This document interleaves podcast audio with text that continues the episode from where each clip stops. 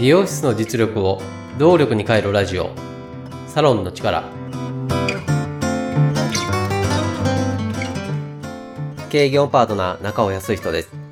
この番組はサロンが本来の力を出し切れない問題を解決するため業界のこれからを先読みしもともと備えているサロンの持ち味を見直し強みに変える未来志向の意見交換番組です。1年に一度の決算で用いる決算書。決算書には多くの数字が並んでいますが、要所を抑えれば難しいものではありません。それにも増して、決算書にはたくさんの実情が現れますので、しっかりと経営に活かしたいところです。今回は3回に分けて要所を抑えていきたいと思います。第2回は、貸借対照表編です。貸借対照表はバランスシートともいい、表の左右それぞれの合計が一致、バランスすることから来ています。表の左には資産が並んでいます。表の右には負債が並んでいます。資産とか負債という表現に馴染みが薄いですが、簡単に言うと、どこからお金を調達して何に使ったかを見るのが貸借対照表です。では、貸借対照表の要所はどこかというと3つあります。まず最初は、どのようにお金を調達したのか。これは借り入れなのか自己資産なのかということです。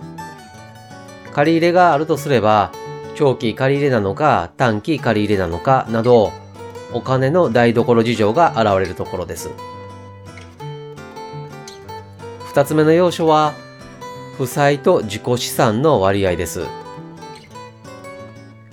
聞いたことがあるかもしれない自己資本比率というのがこれにあたります。調達したお金のうち自己資産の割合を示します。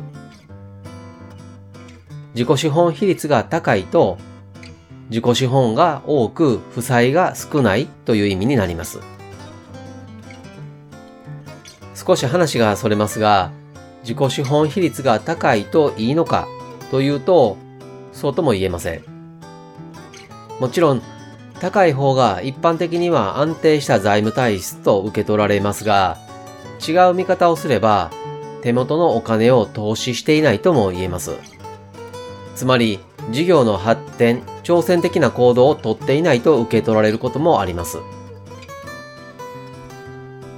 最後に3つ目の要所は表の左側にある資産の内容です。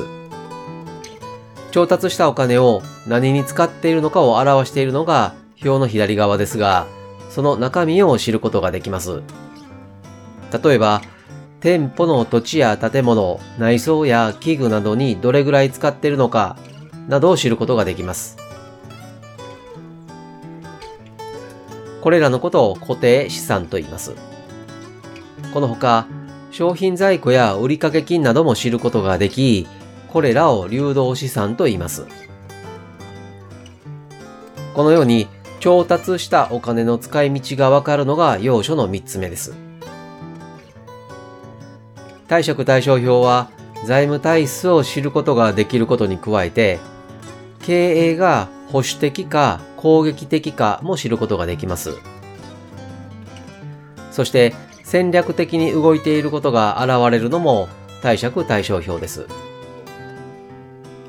例えば、株式公開の準備をしているなといった動きも貸借対照表から見て取れます。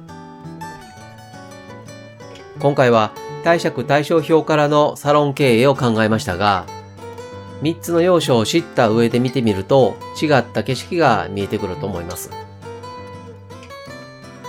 経営業パートナーとしてサロンの持ち味を出すお手伝いをしています。無料相談も受け付けていますので、詳しくはホームページをご覧ください。無料相談の受付もホームページ内お問い合わせからいつでも可能です。ホームページの URL は番組説明、また各話のエピソード説明文の中に記載しています。番組へのメッセージも受け付けています。メッセージは LINE 公式アカウントからお願いします。LINEID は、アットマーク 902tinkw アットマーク 902tinkw または、番組と各話のエピソード説明文の中に URL を記載しています。サロンの力で配信している同じ内容を文章でも読みたいという方にはノートで公開しています。ノートの URL も番組またはエピソード説明文の中に記載しています。それでは今回もサロンの力、最後までお聴きいただきありがとうございました。経営業パートナー中尾康人でした。